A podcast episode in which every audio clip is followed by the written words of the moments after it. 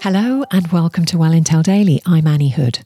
This is the podcast that gives disparate perspectives 2020 vision in a world desperate for well-being priority. There are many things that you and I can spend our money on in the name of wellness and well-being. But some of the most powerful and impactful things that we can do are also the most humble. Getting an early night, a walk in nature, conscious breathing and drinking water. Being hydrated is a very basic physiological need that will enhance all other forms of wellness practice. So consider it a well-being baseline. So how do you feed and create the best baseline you can?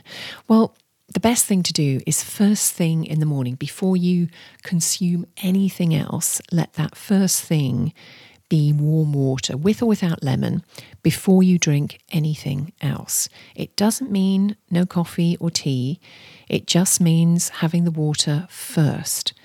Now, warm water is more easily assimilated by your body. I know a lot of people drink iced water, and that's not something you can't do, but your body will have to warm up that water before it is assimilated. But if you drink warm water that's closer to body temperature or even a bit warmer than that, it will really help your body more quickly.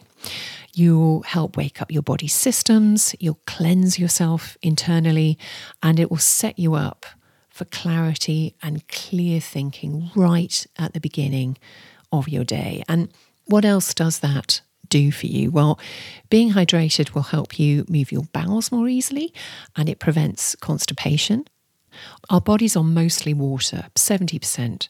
So even mild hydration, and I'm talking just 2%, can really affect your performance. Water helps to reduce inflammation. It will help you increase your energy, your eyes and your skin will look brighter and clearer.